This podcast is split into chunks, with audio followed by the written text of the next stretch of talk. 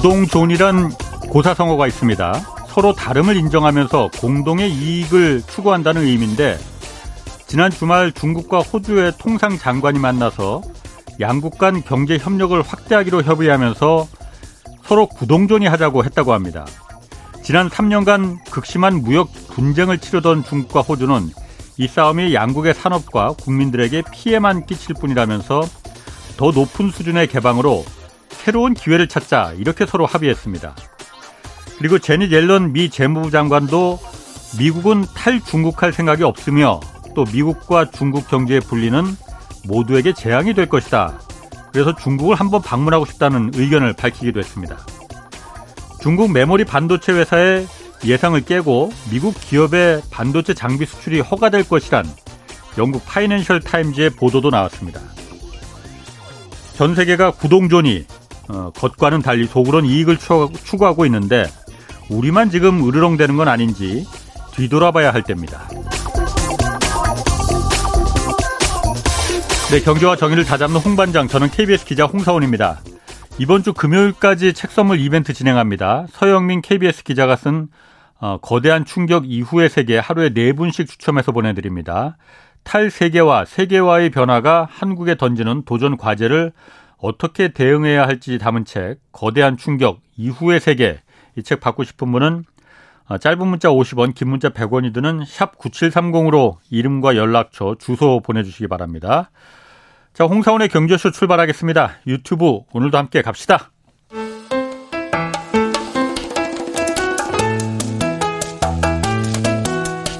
대한민국 최고의 경제 전문가만 모십니다.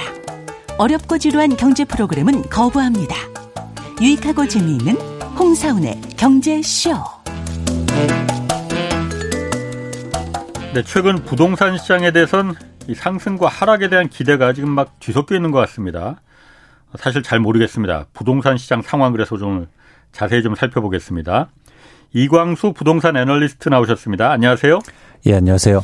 좀 바뀌셨네. 미래에셋증권을 그만두시고 부동산 전문 리서치 법인을 세우셨어요? 예, 어. 최근에 제가 회사를 그만뒀습니다.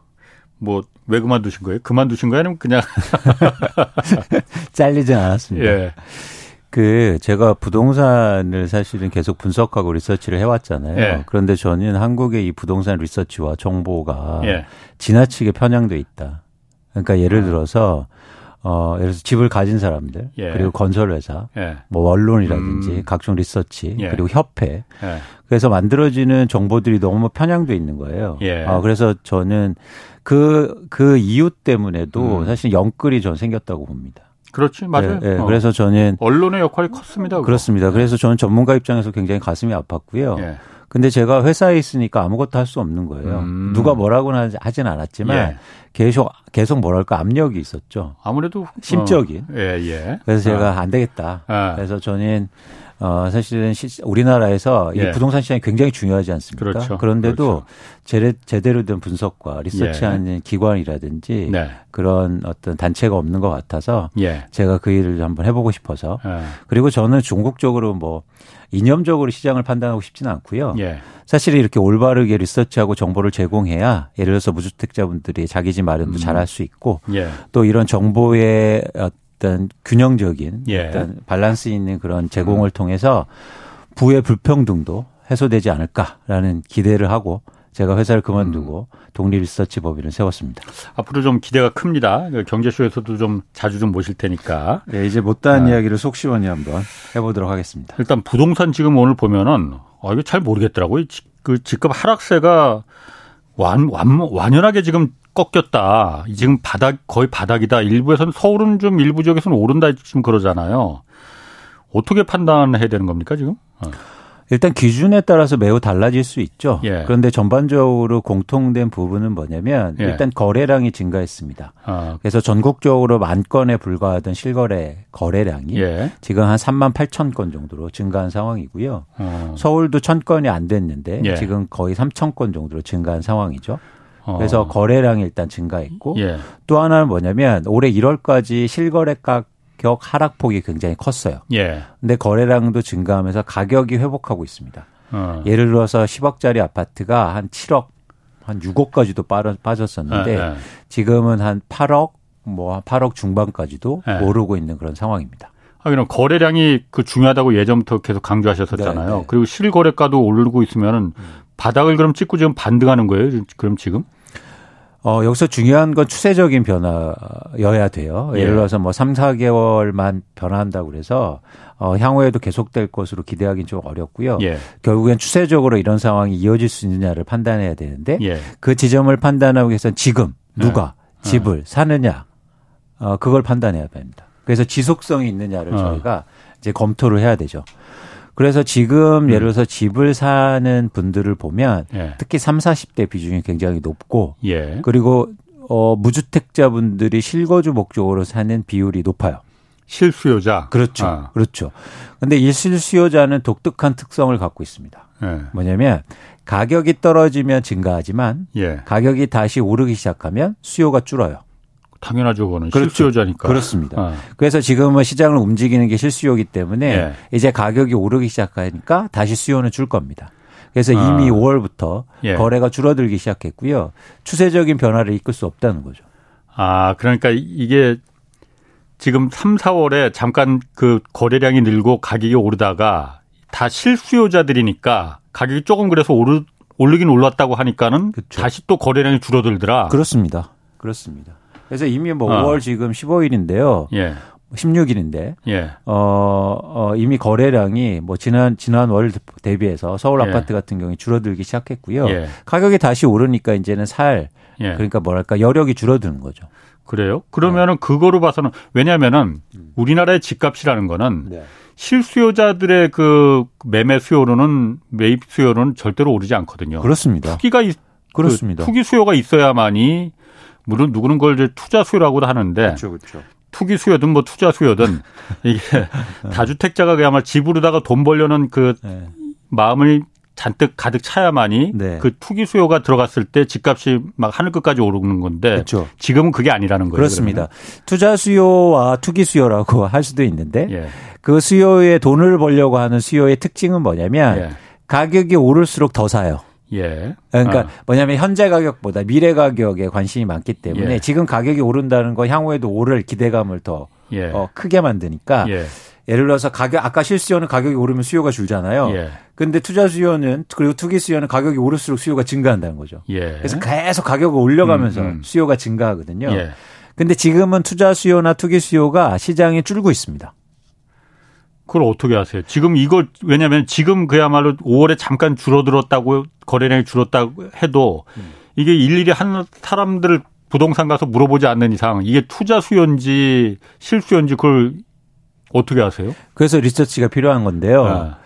어, 물어본 리서치는 아니고 예. 올해 들어서 갭 투자 비율이 현저하게 줄어들고 있습니다.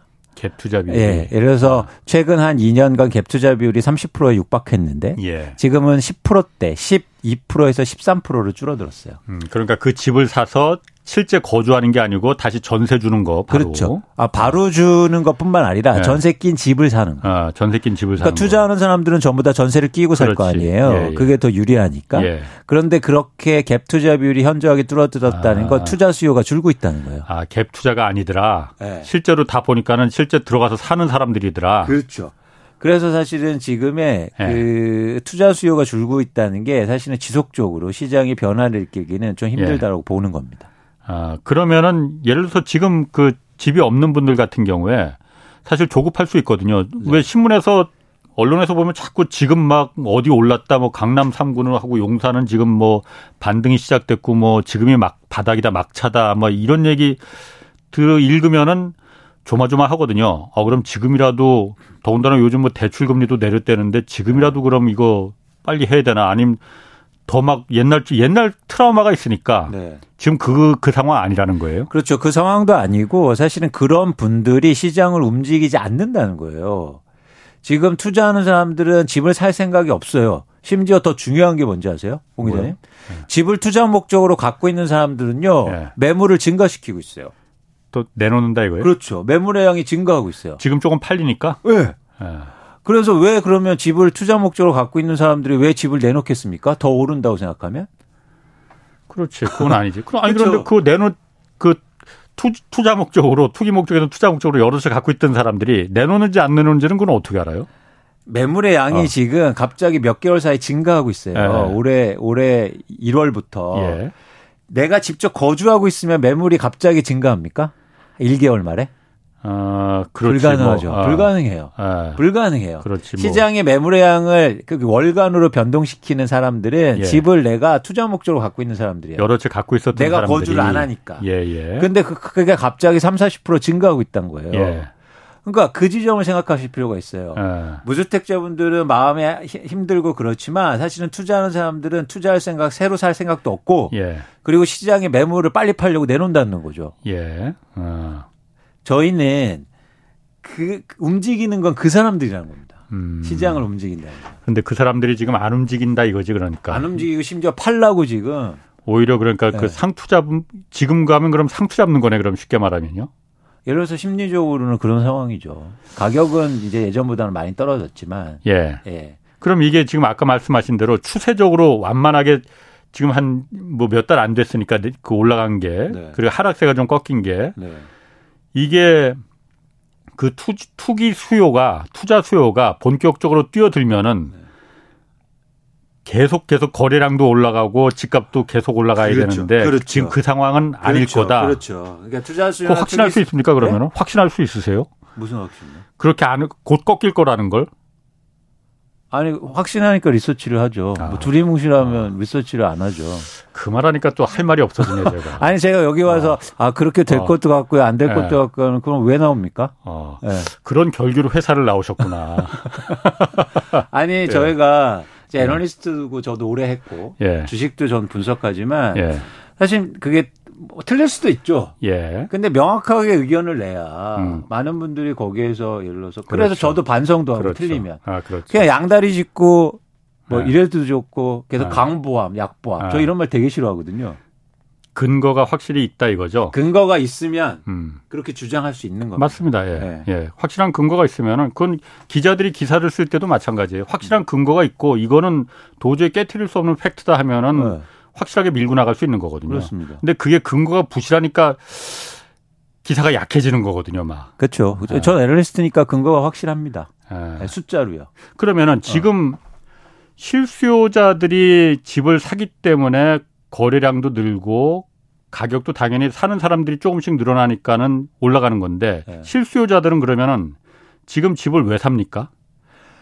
아, 이제 두 가지 원인인데요. 네. 아주 직접적으로는 특례보금자리론이라는 게 있었어요. 그렇죠. 예, 그래서 금리가 높았을 때 정부에서 네. 어, 금리를 낮춘 고정금리 상품을 대거 출시하니까 고정금리로 4%로 묶어줬죠. 그렇습니다. 거기 그때는 7%였으니까. 어, 정책금융으로 그러니까 보조를 해준 그렇죠. 거죠. 그렇죠. 그러다 보니까 사실은 무주택자분들이 집값은 좀 떨어졌겠다. 예. 대출을 싸게 해준다니까 대출을 받아서 어, 그 특례보금자리 중에서 음. 거의 40% 이상이 30대에서 받거든요. 예. 그러다 보니까 사실은 그분들이 일단 수요로 들어왔고. 예.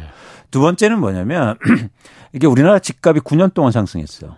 예. 그러면서 무주택자분들이 굉장히 힘들어 했잖아요. 예. 그래서 일시적으로 떨어졌을 때 사실은 뭐랄까 조급한 마음이 생긴 거죠. 예. 그래서 음. 빨리 또 지금 사야 되는 거 아닌가. 음. 일종의 이제 포모라고 하는데 네. 그런 심리적인 영향도 충분히 있었으리라 생각합니다. 예. 음. 근데 여기서 중요한 건 뭐냐면 사고 싶은 마음과 예. 그리고 유효 수요는 달라요. 사고 싶은 마음과 유효 수요? 예. 어려운데. 그러니까 뭐냐면 예. 를 들면 강남 예. 아파트는 누구 누구나 사고 싶어 하죠. 예. 그래서 강남 아파트의 수요가 많다고 생각하십니까? 아니에요. 음. 강남 아파트를 살 수 있는 사람은 많지 않아요. 예. 사고 싶은 사람은 많은데. 예. 그렇기 때문에 강남 아파트가 너무 비싸게 올라가면 수요는 예. 줄게 돼 있다는 거예요. 어. 그러니까 저희가 갖고 예. 막 부동산 상승만 얘기하시는 분들이 야 그 지역은 뭐 사고 싶은 사람이 너무 많아 항상 넘쳐. 음. 그거는 사고 싶은 마음이죠. 예. 유효 수요는 다른 거예요. 아. 능력이 있는 거. 아하. 그래서 가격이 오르면 실수요는 줄게 돼 있습니다. 예. 유효 수요가 감소하니까. 아. 네. 그거를 혼동해서 자꾸 사람들을 음. 현혹시키는 거예요. 예. 네. 예를 들어서 포르쉐 다 타고 싶죠. 그래서 음. 포르쉐가 그러면 그 회사가 포르쉐 막 엄청 많이 생산해냅니까? 아니죠. 그걸 아, 감당할 만한 유효 수요가 정해져 있잖아. 아, 살살 그 비싼 차를 살 만한 사람들은 한정돼 있으니까 그렇죠. 괜히 많이 만들어봤자 재고만 그렇죠. 어. 그러면 그러면 똑같은 얘기예요. 음. 그 포르쉐 음. 회의를 하는데 네. 야, 뭐 우리 차는 사고 싶은 사람 너무 많잖아. 네. 계속 생산을 해내. 어, 이런 그러네. 얘기하고 똑같아요. 그러게 그렇게 비율을 드니까 확 와닿네요. 네. 어. 지금 우리는 한국의 예. 부동산을 그런 식으로 판단하고 있다는 겁니다. 어. 아파트는 누구나 살고 싶어 하지. 예. 강남 누구나 음. 살고 싶어 하지. 그래서 수요는 항상 많아. 예. 이런 얘기예요. 음. 그러면은 네. 일단 지금 실수요를 촉발시킨 거는 정부에서 정책금융으로 특례 보금자리론을 어 내놔서 이게 수요를 좀 많이 부추긴 거잖아요. 네, 네. 부추겼다기보다는 어 저거 이용하면 싼 값에 지금 내가 그 집을 살 수 있겠네. 네. 실수요자들이. 네. 그 40조 원을 무한정하는 거는 40조 원을 딱 예산을 배정해 놓은 거잖아요. 지금 그 거의 뭐 다 소진됐다고 그러던데 그렇죠. 그 인기라서. 네. 그럼 이게 다 소진되면은 이제 특례 보건자리 이제 문 닫으면은 네. 그 수요도 실수요도 그럼 없어지겠네 그러면. 그렇죠. 그래서 또 하나 뭐냐면 두 개가 겹쳐진 거예요. 가격이 하락하고 예. 대출을 해주니까 산 건데 예. 가격은 다시 좀 회복하죠. 예. 그다음에 그런 대출도 사실은 좀 줄죠. 예. 그럼 당연히 수요는 줄게 돼 있죠. 아 그러면은 이제 그 다시 그 거래량도 이제 떨어질 거다. 그렇습니다. 이, 이 5월 5월에 이미 떨어지기 시작했고 뭐 좀 더 지켜봐야겠지만 어. 떨어질 가능성이 높아 보이고요. 예. 또 하나 뭐냐면 거기에다 대고 수요는 줄고 있는데 매물은 예. 증가하고 있다는 거예요. 매물은 증가하고 있다. 예. 예. 팔려는 사람들이 아. 매물을 많이 내놓기 시작했어요. 이참에 이참에 네. 털어버리자. 팔자. 근데 안 팔릴 거란 말이죠. 예. 그러면 가격의 하락 하락이 또 시작되는 겁니다. 신문에 신문뿐만이 주로 신문에서는 그런 얘기 안 하던데. 그 지금 그러니까 제가 회사를 나온 거잖아요. 아. 아. 어. 네. 그러면은 특례 보금자리로는 지금 그 이제 거의 소진됐어요. 네. 그게 고정금리로 4%주, 그 대출을 해준다는 거잖아요. 네, 네. 9억짜리 주택에 한해서만큼은 5억까지 대출 받을 수 있게 해주겠다라고 맞습니다. 소득에 관계없이 네. 그거는 없어진다 하더라도 네. 지금 시중 은행들의 주택담보대출 금리가 오히려 더 낮아졌거든요. 지금 음. 막 3%까지도 나왔어요. 오히려 특례보금자리로는 그 받을 필요도 없어. 네. 우리은행 하나은행 가서 받는 게 오히려 신용도만 높으면 더 3%까지도 받을 수 있는 거잖아요. 네. 그럼 담보대출 금리가 이렇게 낮아졌으니 실수요자들 입장에서 아니면 또 아까 전 그 갭그 그 투자 목적에서도 아 그러면은 이참에 그러면은 그 빚내서 빚 부담도 옛날처럼 얼마 전까지는 굉장히 부담이 있었는데 지금 부담도 별로 없으니 은행에서 돈 빌려서 또 사지 뭐 이런 생각이 슬금슬금 나지 않을까요?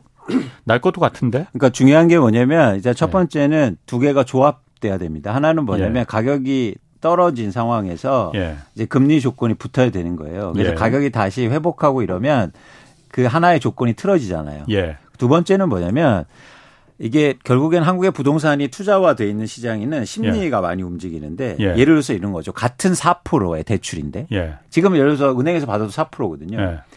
근데 특례보금자리로는 왜 4, 4%가 의미가 있었냐면 다른 건 7%니까. 다른 거 요즘 다 그 4% 아니 아니요. 말씀 어. 그러니까 드린 게 특례 보금자리론이 나왔을 때 예. 다른 아, 대출은 그 7%니까 아, 예, 예. 이게 싸게 느껴지는 음. 거예요. 음, 그래서 빨리 받아서 사야겠다. 아하. 근데 지금은 다 3, 4%예요. 그렇지. 예. 아, 이래 이제는 뭐 빨리 아. 받을 필요 있나? 아, 오히려 기다려 보지 뭐. 그래도 가격도 회복했어요. 예. 실수요는 그런 특징이 있다는 거예요. 아. 예, 예. 아, 그렇게 해석을 또 하는구나. 그게 바로 투자로 움직이는 시장의 피드백으로 예. 움직이기 때문입니다. 아. 그러니까 금리도 똑같아요. 예. 이게 제가 이런 말들 쓰면 그러니까 통계적으로 정확히 나오는데 예. 금리가 그 하, 그러니까 예를 들어서 낮았을 때 예. 기준금리가 낮았을 때 예. 사람들은 어떤 대출을 많이 받으시는지 아세요? 고정금리입니까 변동금리였을 것 같아요. 대출이 어떨 때? 대출이 엄청 아니 아. 기준금리가 낮았을 때 낮았을 때는 변동금리로 받죠. 왜요? 지금이 더 낮고 아, 앞으로 더 낮아질 가능성이 있겠네라는 생각. 그렇죠. 네. 근데 좀더 합리적인 판단이라면 그때 고정금리를 받았어야 돼요. 지나고 나서 보면 그럴 수 있죠. 근데 원래 음. 항상 그랬습니다. 근데 네. 사람들은 항상 그때 변동금리로 받아요. 왜? 네. 올라간다고 예측은 하지만 예. 그동안 경험이 중요했던 거예요. 예. 그리고 지금 상황. 예. 어. 지금도 똑같아요. 예. 지금도 금리가 높은 상황이죠. 예. 계속 올라왔죠. 예. 근데 누구나 지금 향후로 내려갈 거라고 예상하죠. 예. 근데 지금은 그 대출을 뭘로 받은지 아세요? 고정금리로 받습니다. 지금은 그동안 올랐고 지금 예. 높은 게 중요한 거예요. 그렇죠. 전망하지 않아요. 아. 그래서 오히려 지금 우리가 주식이나 부동산을 얘기할 때 이런 얘기를 많이 하잖아요. 네. 와서 전문가들이 아 향으로 기준금리 못 올립니다. 그래서 수요가 살아납니다. 아니에요. 네. 수요자들의 심리는요. 네. 과거와 현재만 봐요. 음. 네. 그래서 지금 계속 무리하게 대출 받아서 이제 낮아질 거라고 예상해서 대출 받아서 뭐 변동 금리를 많이 받아서 집을 사지 않는단 말이죠. 아, 그렇군요. 네. 이 제가 그 요즘 그 댓글도 보고 또 이렇게 유튜브 채팅 채팅장에도 보면은 네. 제가 가끔가다 이렇게 그 반말이 막 나오거든요. 네. 그 반말이 그게 사실 뭐 이렇게 이광수 애널리스트를 이제 무시해서 그러거나 뭐 출연자를 무시해서 그런 게 아니고 오늘 반말하셨나요? 아니 저는 가끔 이제 좀 친한 아, 친근감의 아, 표시를 어, 하는데 친하잖아요. 아 그게 사실 잘 안 고쳐지더라고요. 제가 평생 버릇이 돼 갖고 앞으로는 좀 잘 한번 고쳐보도록 하겠습니다. 아닙니다. 저는 저는 전혀 못 들었는데요. 아니 그런데 이런 얘기도 있어요. 그러니까 집값에 대해서는 어 앞으로 이제 다시 올라갈 거다라고 분석하는 근거 중에 하나가 자, 집값이 내려간 거 왜 내려갔느냐. 음. 금리 인상 때문에 내려간 거 아니냐. 네. 그런데 지금 금리 인상 이제 끝났다. 더 이상 올리지 않을 거고 이제 곧 금리 올해 하반기에 내려갈 가능성 크다. 미국도 그렇고 한국도 그렇고. 그러면은 금리 인상해서 집값 내려갔으니까 금리 인하하면 다시 집값 올라간다. 음. 그럴 듯하거든요. 그럴 듯하죠. 예. 실제로 두 개의 그래프를 딱 그려놓으면 예. 너무 똑같거든요. 예. 그러니까 당연히 그렇게 합니다. 예. 근데 여기서 중요한 게 두 가지가 있어요. 첫 예. 번째는 뭐냐면 가격이 안 올랐는데 예. 금리만 오른다고 집값은 빠지지 않아요. 음. 가격이 예. 최근 2, 3년간 폭등했기 때문에 예. 금리 영향에도 취약한 거예요. 예. 아. 부동산 가격이 안 올랐는데 금리 인상된다고 빠집니까? 그렇지.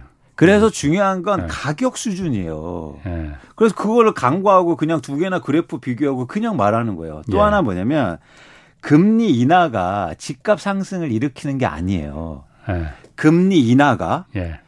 주택 수요 증가로 이어지고 음. 주택 수요 증가가 가격 상승으로 되는 거예요. 주택의 수요가 증가하는데 가격이 상승한다. 그렇죠. 어. 그러니까 이 중간 단계를 쏙 빼놓고 예. 금리 인하가 집값 상승이라고 얘기하는 거예요. 예. 아닙니다. 금리가 인하돼서 수요 주택 수요가 증가해야죠. 예. 예. 왜 이런 말씀을 드리냐면 경기가 엄청 안 좋아서 금리가 예. 인하돼요. 예. 근데 내가 직장도 잘리고 월급도 깎이고 난리 났는데 그렇지. 금리 인하됐다고 집을 삽니까? 그렇지. 주택 수요가 음. 금리 인하하고 연결고리가 되려면 예. 그러니까 주택 가격이 금리가 인하되는 게 주택 수요 증가로 이어지잖아요. 예. 우리나라 2008년부터 2000 뭐 2008년부터 예. 2013년까지 집값이 빠지잖아요. 예. 그때 금리가 계속 인하돼요. 경기가 안 좋으니까. 음. 집값이 올랐습니까? 금리가 인하돼도요. 주택 수요를 일으키지 못했단 말이에요. 그렇죠. 이렇게 음. 너무 단순하게 직관적으로 분석하니까 사람들이 속이는 거죠. 아, 그럴 듯하긴 해요, 그게. 아니, 어, 그래 듣기에는 네. 어, 어, 그러네. 어. 그러니까 이게 말이 안 된다는 겁니다. 하긴 그런데 네. 보면은 아까도 말씀하셨듯이 집값을 올리는 거는 음. 실수요자들이 올리는 게 아니잖아요. 그렇죠. 투기 수요가 들어가야 되는 거잖아요. 네. 투기 수요가 들어가려면 엄한 사람을 그야말로 영끌이든 뭐든 갭 투자도 끌어들이려면은 네. 소득이 그래도 버는 게 있어야만이 끌려 들어올 거 아니에요. 앞으로 소득이 그러니까 그렇죠. 문제가 되는 거잖아요. 그렇죠. 이제 장기적으로는 그게 문제가 되는데 예. 한국은 단기적으로 그런 소득과 상관없이 음. 투자 수요가 항상 있어요. 투자 투기 수요가. 예. 그건 전세 때문입니다. 전세. 전세를 끼고 사니까. 전세 끼고 사니까. 예. 그래서 갭 투자가 집값을 올린 주범이었으니까. 그렇죠. 그래서 지금처럼 전세가 떨어지면 갭 투자가 절대 들어올 수 없어요. 전세 가격 그런데 지금 전세 가격도 사실 조금 조금씩 올라가고 있는 거 아니에요? 근데 전세 가격을 보실 때 되게 중요한 게 전세 가격도 많이 빠졌다가 회복하는 수준인데요. 예. 전세 가격은 어떻게 여러분들이 판단하셔야 되냐면 전세 예. 가격은 두 가지가 또 특성이 있습니다. 하나는 예. 뭐냐면 2년 전에 가격이 얼마였는지가 중요해요. 2년 전에. 왜냐하면 예. 갱신하면서 그 가격에 그렇, 수렴하잖아요. 그렇죠. 예. 네. 그래서 2년 전에 주택 전세 가격이 엄청나게 높았단 말이에요. 예. 그래서 이 정도 회복하는 건 감당내가 감당이 안 됩니다. 향후로 점점 음. 더 충격이 클 거예요.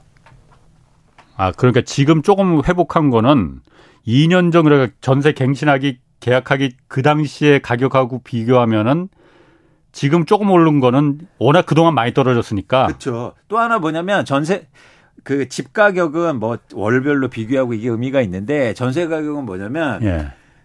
월별로 오른다고 해서 의미가 있는 게 아니고 2년 전보다 올라야 돼요. 예. 예. 근데 지금 2년 전보다 평균적으로 3, 40%가 빠져 있다고. 그렇지 뭐 다 역전선이 깡통 전선이 지금 뭐 네. 그래서 전세 사기 사고도 지금 많이 터지는 그래서 거니까. 지금 조금 회복한 거 전혀 의미가 없다. 시장이 큰 영향을 줄 거다. 네. 가면 갈수록.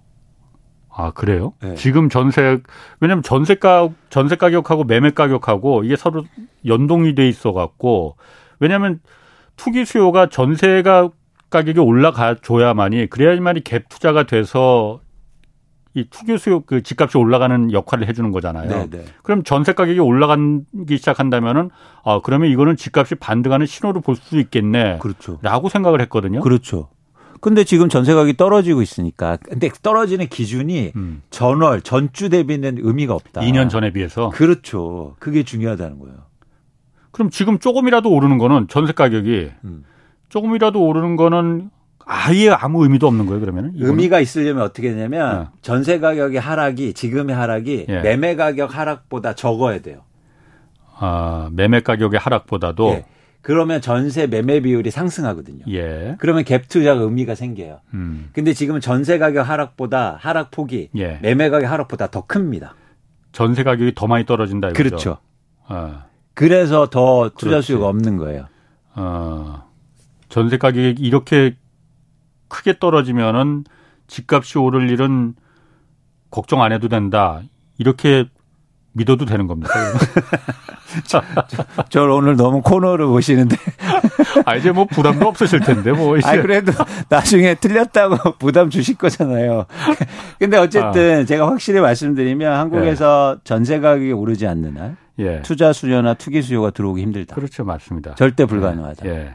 그래서 근데 심지어 지금 전세 가격이 떨어져서 그렇게 갭 투자로 보유하고 있는 집에 예. 상환 부담이 굉장히 커지고 있어요. 예. 전세 가격을 돌려줘야 돼요. 예. 근데 제가 실제적으로 거래된 걸 보니까 예. 2021년 말과 예. 2022년 상반기에 전세 가격이 최고점을 찍었어요. 예. 그러면 올해 만 올해 마, 말부터 만기가 돌아옵니다. 예. 그러면 영향이 더 커질 수 있는 거죠. 아, 올해 말부터. 예. 그러면은 사실 그 전세 가격이 사실 우리나라면 있는 이 전세 제도 때문에 부동산 이 투기가 성행했던 이유도 그거 아니에요. 그러니까 전세 대출이 부동 결국은 집값을 올린 근본적인 원인 따지고 따지고 들어가 보면은 결국은 전세 대출이야. 이게 보면은. 그럴 수도 있죠. 지금 전세 대출도 그러니까 그 굉장히 그그 그 많이 받을 수 있게끔 지금 규제도 다 풀어줬고. 했는데 전세 대출 지금 받아가는 양이나 이런 거는 그러면 그렇게 늘어나고 그러지는 않아요. 그러면은 전세 가격이 안 오르니까 받을 이유가 없는 거라 네, 거죠. 네. 그리고 또 하나 말씀하시는 게 중요한데 예. 현재 갖고 있는 전세 보증금 중에서 제가 예. 계산해 보니까 38%가 대출로 이루어져 있어요. 전세 보증금의 38%가 예, 평균적으로. 예. 그래서 아. 지금 임차인 분들이 엄청나게 고통을 받고 있습니다. 금리 인상으로. 아. 그래서 아. 그래서 사실은 근데 그, 그 돈이 다 누구한테 갔습니까? 집주인한테 갔죠. 집주인한테 갔죠. 예. 근데 이제는 금리가 올라서 그동안 금리가 오르는데 그동안 집주인은 아무 영향이 안 받았어요. 예. 그렇죠. 어. 이자가 자기가 낸 게 아니거든요. 물론이지. 예. 근데 앞으로 이제 전세 가격이 떨어지기 시작하면 그걸 받아서 상환하고 예. 예. 그 부담을 집주인이 지게 될 겁니다. 예. 그래서 본격적으로 음. 한국에 지금 투자 목적으로나 투기 목적으로 집을 갖고 있는 사람들은 예. 금리 부담을 느낄 거예요. 전세가 아. 떨어질수록. 아. 예. 그동안 이자를 안 내는데 이제는 이자를 내기 그렇지. 시작할 겁니다. 아. 예. 그러면은 그 사실 그 얘기 나왔으니까 음.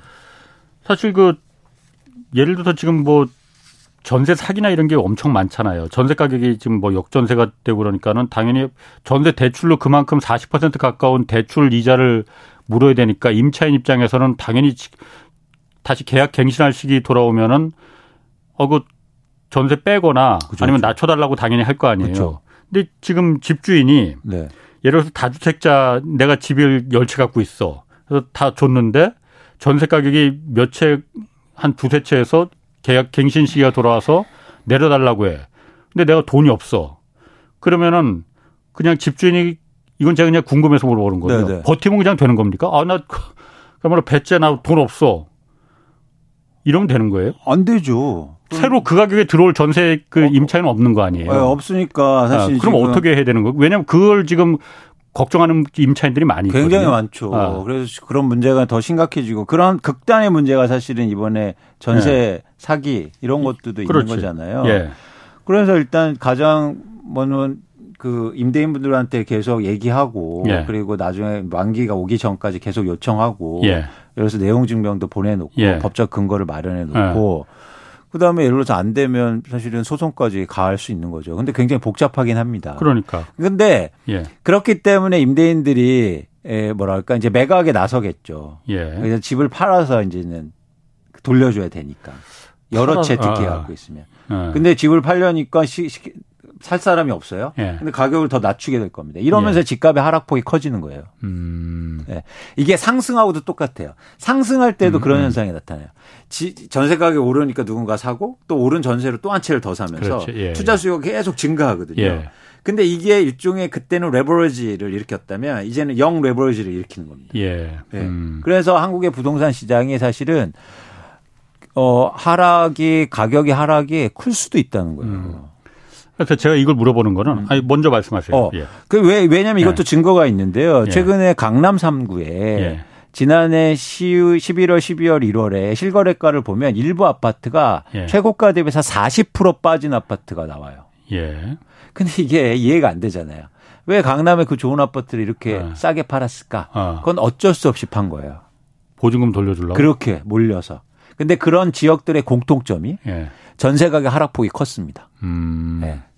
그러면은 예를 들어서 그 아까 제가 말을 왜냐하면 이 걱정하는 고민하는 분들이 걱정하는 분들이 많아서 임차인이 집주인이 아 나 돈 없으니까는 그 못 빼 그냥 그 계속 그 더 사쇼 이렇게 하면은 이자 비용을 계속 내가 내야 되잖아요. 네. 그 이자 비용이라도 그 임대인한테 집주인한테 부담을 시키고 이거는 안 되는 거예요? 되죠 합의상. 그래서 요즘 역월세라는 제도가 있는데 아, 집주인한테 그 아. 이제는 나한테 오히려 월세를 다오. 아. 이런 현상도 일어나긴 합니다. 합의 사항이고 그러니까 어떤 강제 법 강제 사항이나 이런 건 그렇죠, 아닌데 그렇죠. 영 돈이 없으면. 근데 흥미로운 음. 건 뭐냐면 우리나라 다주택자들이 예. 돈이 없는 사람이 많다는 거예요. 부자가 아니에요. 예. 예. 음. 다주택자 뭐 집값 오를 때나 아파트 20채 가졌습니다. 음. 15채 가졌습니다. 부자가 아니에요. 다 레버지를 어. 이용해서 전세를. 예. 그래서 그냥 그렇게 된 거예요. 아, 그래도 부자도 많을 것 같은데. 생각보다 네. 많지 않. 그러면 그 빌라에 100채, 200채 막 이런 아니, 사람들이 어. 다 부자였다고 행세했겠죠. 뭐, 네. 그런데 뭐 다들 지금 그렇죠. 막 돈 한푼 음. 없잖아요.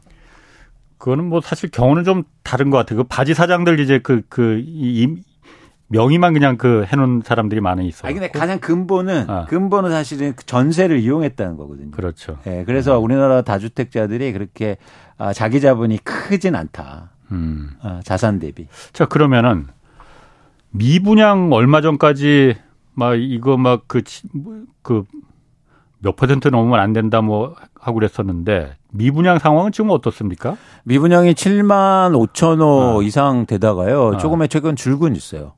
그러면서 또 소리가 없구나. 또 또또 예. 또 이제는 시장 좋아진다. 예. 뭐 미분양도 팔리고 있다. 뭐 예. 이런 얘기까지 이제 겹쳐지는 거예요. 예. 근데 미분양이 감소한 이유는 뭐냐면 건설사들이 분양을 안 했기 때문이요. 검설사들이 분양을 안 해서 네, 못한 거죠. 분양이 안 될까봐. 네. 아예 그래서 그래서 아파트가 줄었어요. 많이 팔 분양을 많이 해서 줄어든 게 아니고. 예. 네. 네.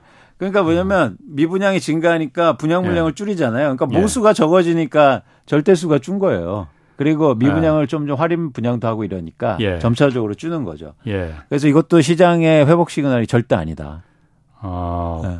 그럼 그게 아, 미분양이 줄어들고 있는 게 긍정적인 면에서 진짜 팔려서 이게 줄어드는 게 그렇게 보면 안 된다 이거군요. 그렇죠. 건설사들이 지금 분양을 못 하고 있거든요. 아니 언젠가는 분양을 해야 될 거 아니에요. 그렇죠. 그러니까. 그게 더 문제인 거예요. 계속 미루고 있는 거예요, 그러면은? 네, 그래서 이제는 시장이 좀 회복한다고 그러니까 당장 네. 이제는 미, 분양을 또 개시한다는 얘기들이 들려요. 예. 그러니까 그런 시점을 항상 보는 거예요. 예. 네. 그러면서 빨리 빨리 팔려고 하고 예. 어쨌든 떨어야 되니까. 예. 예. 그래서 시장에서 그런 분위기도 조성하고 예. 이런 거죠. 아. 어. 그런데 요즘 아파트 이제 분양 그 보면은 분양가는 계속 올라가거든요. 아, 분양도 잘 안 돼서 분양도 미루고 이런데 분양가는 오히려 더 떨어져야 되는 거 아니에요? 그래야만이 하나라도 더 살 거 아니야 사람들이. 그래서 웃긴 거죠. 네. 어. 그래서 왜냐하면 예. 이 이유는 뭐냐면 예.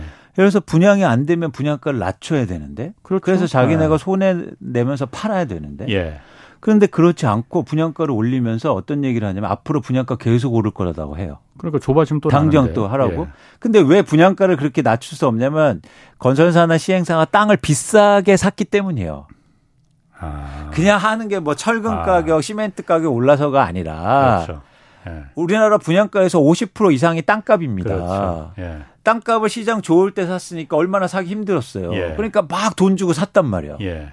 그러다 그걸 감당하지 못하니까 예. 사실 분양가를 어쩔 수 없이 높여서 팔아야 되고 그럼 미분양이 증가하고 예. 미분양이 증가하면 또 우리나라 경제 어려워질 거라니까 미분양 나 해소해 줘 이러고 있단 말이야. 아. 저도 건설사를 다녔지만 예. 이게 이런 이런 반복된 현상이 지금 20년간 계속되고 있는 겁니다. 한국에서. 결국 그럼 그거 다 해결됐어요 그러면은? 그렇죠. 정부에서 마, 마지막에 그러면 다 사주진 않았을 거예요. 아, 미분양 개인들이 다 사줬잖아요. 개인들이. 네, 그래서 물론 음. 서브프라임 때는 망한 건설사도 있었지만 예. 사실 지금 같은 경우 미분양이 좀 증가하니까 또 무슨 대책 나오고 사줘야 된다. 그렇지. 우리나라 부동산 PF 문제가 생겨. 아니 근데 근본적인 문제는 뭐냐면 예.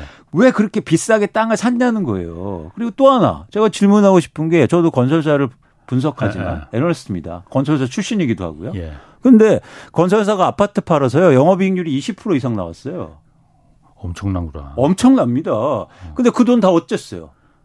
어? 그러게. 5년, 6년 동안 그렇게 돈 벌어 제끼고 아, 네. 그러면 이런 어려운 기 간을 대비해서 뭔가 예. 준비도 하고 예. 어? 변화도 했었고 그 돈 다 어디 갔습니까? 음. 그러면서 미분양 나니까 이제 사달라고 예. 해소시켜달라고 음. 이러고 있단 말이죠.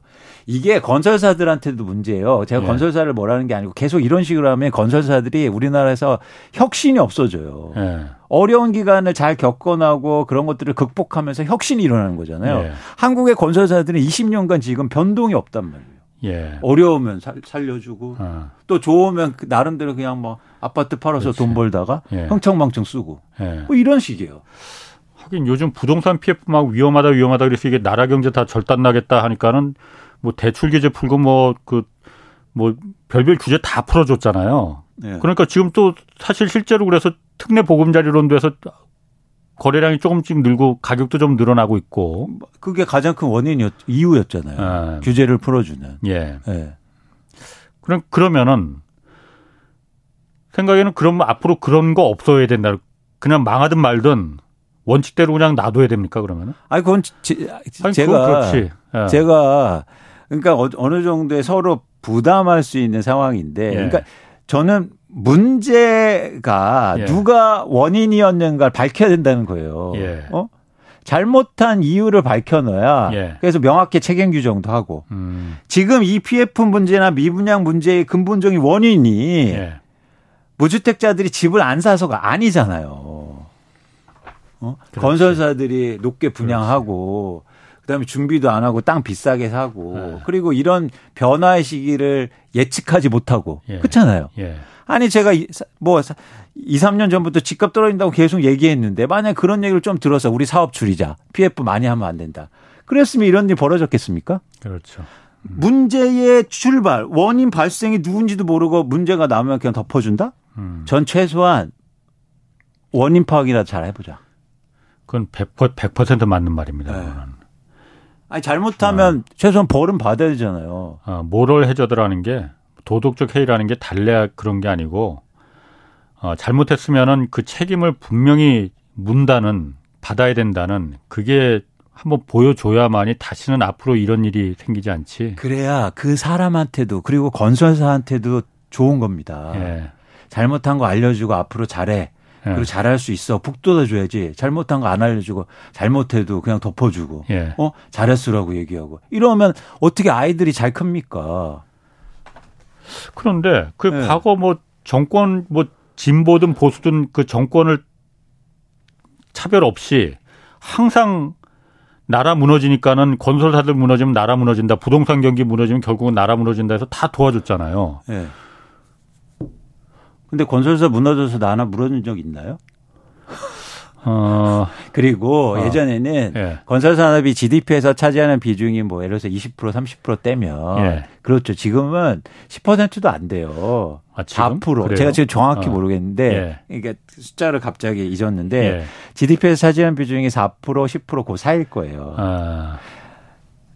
그렇죠. 네, 그러니까 하긴 예전처럼 막 도로 깔고 네. 뭐 아파트 뭐 200만 원 짓고 이런 시대가 아니잖아요. 우리나라의 주력 산업은 반도체고 그리고 배터리고 전기차고 음. 이렇지 않습니까? 예, 예. 건설 건설하는 나라가 아니에요. 아니 건설이 부동산이 건설사만 지금 들어간 게 아니고 뭐 증권사, 보험사 온갖 막 그 금융기관들이 다 여기 물 워낙 여기가 돈이 됐었으니까 네네. 네. 여기 들어가서 많은 돈을 실제로 막 벌어들였던 거 아니에요. 그런데 지금 이제 거기에 다 물려버리니까는 나 살려주셔 하고 지금 손 벌리고 있는 거잖아요. 네. 사실 이 부동산으로다가 나라가 아, 부동산 망해서 나라가 얼마나 망할지는 모르겠지만은 부동산 때문에 그동안 나라가 망한 거 비하면은 어 피해가 글쎄. 크다는 거죠. 홍 기자님 또 하나 제가 말씀드리고 싶은 게 뭐냐면 예. 우리나라 집을 갖고 있는 사람들이 68% 정도 돼요. 예. 세대 가구 수로 보면. 예. 근데 인구 수로 보면 몇 프로인지 아세요? 인구 수로 보면은 네. 40%가 안 됩니다. 음. 우리나라는 인구 중에서 예. 훨씬 더 많은 사람들이 집이 없어요. 예. 그런데 단지 표를 갖고 있는 사람들이 집이 많을 뿐이에요. 여러 채를 갖고 있으니까. 그렇죠. 그래서 우리나라 그리고 성인들이 많이 갖고 있으니까. 예. 근데 우리나라 미래 세대를 위해서는 집값이 안정돼야 됩니다. 그래야 그렇죠. 훨씬 더 많은 사람들이 예. 좋아질 거 아니에요. 예, 예. 우리 아이들은 이렇게 높은 가격의 집값을 감당해낼 수 없어요. 예. 그런데 집값 빠지면 큰일 날 것처럼 얘기하고 예. 아니 우리 아이들이 지금 그래서 여러분들이 잘 생각해 보세요. 한 가구가 집에 한채 있으면 집값이 오르는 게 좋은 게 아닙니다. 예. 남 아이들을 위해서는 집값이 안정되는 게 좋아요. 예. 음. 어? 그렇기 때문에 저는 한국에서 이제 앞으로는 집값을 안정시키는 정책이 필요하지 빠지면 이렇게 막 부양책 쏟아내고 음. 집값이 빠지는 그런 큰일 날 것처럼 하면은 문제가 넌 크다. 예. 나중에 우리 아이들이 어떤 집에 살게 될 겁니까 이거. 그렇죠. 네. 그러면은 네. 어 지금 어쨌든 현 정부 취임 후에는 그 부동산 가격이 워낙 급하게 떨어진 내려가니까 어 규제를 뭐 거의 다 풀었잖아요. 사실. 지금 그러면 이 규제를 다 푸는 게 나중에 언젠가 모르겠지만 집값이 다시 상승기로 올라 돌아섰을 때 지금의 이 그 풀어준 규제들이 규제 풀어준 게 다시 독이 돼서 돌아올 가능성 있습니까? 그렇죠. 그래서 향후로 이제 시장이 또 바뀌고 변화하기 예. 시작하고 투자 수요가 들어오면 예. 그 진폭을 더 늘리겠죠. 그래서 예를 음. 들어서 음. 폭등을 만들 수도 있습니다. 이런 대표적인 경우가 사실 이명박 정부 때인데 이명박 정부 때 가격이 떨어지니까 지금처럼 대출 규제 완화해주고 예. 재건축 예. 규제 완화해주고 그다음에 실거주 의무 폐지해주고 막 예. 이런 것들을 다 똑같이 해요. 예. 그러면서 향후로 지금 집값이 또 상승 이유가 됐잖아요. 나중에. 어쨌든 그때 이명박 MB 정부 때는 집값은 안 올라갔잖아요. 그러니까 정책이 두 가지가 어. 이러한데 시차가 있다는 거예요. 어. 그리고 근본적으로 방향을 바꾸기는 힘듭니다. 예. 근데 바꿨을 때 예. 그거를 폭증시키는 힘이 있다는 거예요. 예. 그래서 음. 정책은 사실은 조심스럽게 해야 되는 거예요. 음. 전 그리고 이번에 정책이 경착륙이라고 자꾸 얘기하는데 예. 누구 입장에서 경착륙입니까? 그렇죠. 집값이 그렇죠. 최근에 예. 어디를 막론하고 다 두 배가 올랐어요. 예. 음. 근데 지금 집값 예를 들어서 30% 빠졌다고 경착륙이에요. 음. 그리고 거래도 많이 안 됐어요. 예. 음. 그런데 경착률이라고 난리 난 것처럼 규제를 더 풀어주고 있단 말이죠. 예. 그리고 전 또 하나 뭐냐면 지금 중대하게 권리가 침해받고 있다. 누구의 권리가? 무주택자들의. 아. 무주택자들은 자본주의 사회에서 자산의 사이클을 만들면서 자산 가격이 떨어졌을 때 내집 예. 마련도 하고 예. 그리고 자산을 불릴 기회가 주어져요. 예. 그게 자본주의의 속성이고 네. 그래서 항상 부의 음. 밸런스가 음. 맞춰진다고 저는 보고 있습니다. 예. 근데 지금 무주택자들이 집을 살 수 있는 권리가요. 예. 박탈되고 있어요. 어. 아니 집을 갖고 있는 사람들은 보유세 낮아져서 세금 깎아줬죠. 그럼 예. 무주택자를 위해서 한 건뭐 있습니까? 어, 그렇. 그런 권리마저 뺏고 있어요. 특례 보금자리론 하나. 아, 그래서 대출해줘서 그 집을 사라는 거예요? 이렇게 어. 비싼 집을 또? 어. 그래서 저는 예. 저는 이게 우리나라 정책 근데 이런 말 하는 사람이 없잖아요. 심각하게 예. 문제가 제가 이거를 뭐 이념적으로 얘기 드린 게 아니고 예. 저는 저는 냉철하게 이익적 측면에서 지금 무주택자들이 심각하게 이런 권리 그래서 그런 권리를 요구해야 된다고 저는 보고 있습니다. 그럼 지금의 지금 정부가 할 일은 정책을 같은 정책을 내놓는다 하더라도 유주택자의 입장에선 정책이 아니고 무주택자의 입장에선 정책을 내놔야 된다. 그렇죠. 아니 유주택자를 내놨으면 무주택자를 위한 정책도 내놓으라고요. 뭐가 있습니까? 어. 무주택자를 위한 정책이? 집값 비쌀 때 대출 싸게 해줄게 빨리 집 사? 음. 이거예요? 없어요. 무주택자를 위한 정책들. 맨날 말로만 뭐 공급을 늘리겠다는데 전부 다 네. 재건축 재개발 규제 풀어서 늘리겠다를. 언제요? 음. 그리고 저희가 필요한 게 그렇게 10억, 20억 진 비싼 아파트입니까? 아니죠. 네. 예. 그러니까 여러분 냉철하게 생각해 보세요. 지금 정책은 무주택자를 위한 정책은 있는데 무주택자를 위한 정책은 없어요. 그리고 정치는 뭡니까? 사실은 좀 열악하고 힘없는 사람들한테 더 도와줘야 될 거 아니에요. 예. 그게 정치 아닙니까? 맞습니다. 음. 집 많고 돈 있는 사람들은 음. 아무나 정치해도 상관없잖아요. 아니 그래서 제가 봐도 저는 사실 부동산 전문가는 아니지만 집값이 이렇게 부동산 경기가 막 가라앉고 이럴 때 어쨌든 국가가 할 일이 있거든요. 그러면은 민간이 집을 안 지으니 공공이 이럴 때 싼 주택을 많이 지으면 은 될 것 같은데 왜 공공은 나서려고 하지 않을까라는 생각이 좀 들거든요. 그러니까 우리나라 주택 공급을 전부 다 민간에다 맞춰 놓으니까 이런 어, 탐욕적인 자본들이 들어와서 네. 시장을 그러니까 왜곡화 시키는 거죠. 예. 그래서 공공지분을 늘리고 공공주택을 확보해야 되는데 예. 그런 지금 노력을 안 하니까. 예. 근데 가격이 오를 때는 그게 하기가 힘들어요. 당연히 못하죠. 근데 가격을 어. 낮추면 저는 예. 충분히 가능하다. 예. 가격이 떨어질 때는. 예. 그래서 지금 사실 우리가 호기를 맞고 있는데 예. 그런 기회를 못 잡고 있는 거예요. 어, 지금 정부 할 일은 그럼 바로 그겁니까 그러면 민간이 안 하려고 하니 지금 그렇죠.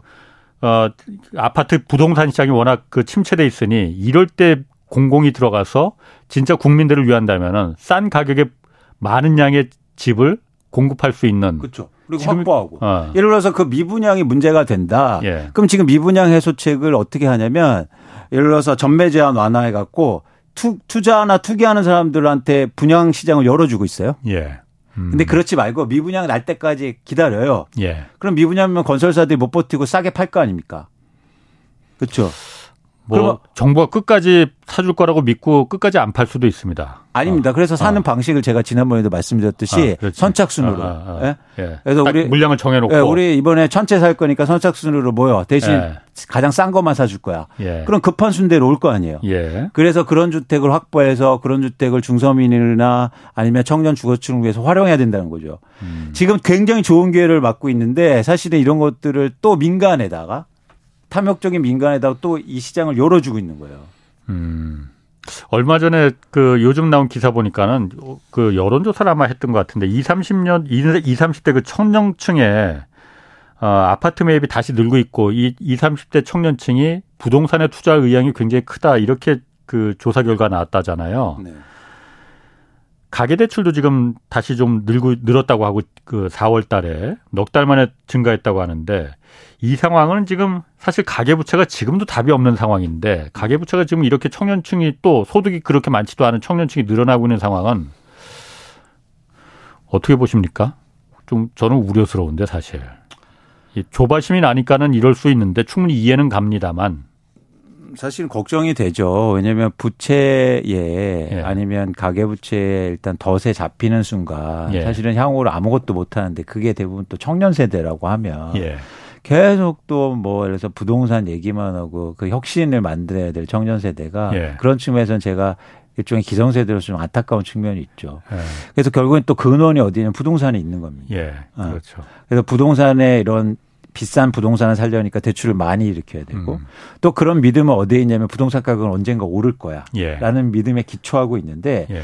사실은 저도 뭐 부동산 가격이 갑자기 계속 뭐 20년간 빠진다고 전망하지는 않아요. 예. 어느 순간 또 회복한다. 그래서 말씀드린 거잖아요. 예. 변화를 읽자고. 예. 근데 중요한 건 뭐냐면 불확실성은 있잖아요. 네. 만약에 우리나라 그렇게 일본처럼 빠질 수도 있잖아요. 그렇게 예. 되면 우리나라는 진짜 회생하기 어려운 구간으로 갈 수 있는데 음. 그래서 사실 최소한 그런 밸런스를 맞춰야 되는데 그런 측면에서 좀 안타깝다는 겁니다. 음. 제가 전문가의 한 사람으로서. 알겠습니다. 아, 뭐 어쨌든 정부가 지금 누구의 입장에서 지금 부동산 정책을 펴야 되는지 그거 정말 잘 좀 생각을 해봤으면 좋겠습니다. 정말 누구를 도와줘야 될지 정부가 자, 이광수 부동산 애널리스트였습니다. 고맙습니다. 고맙습니다.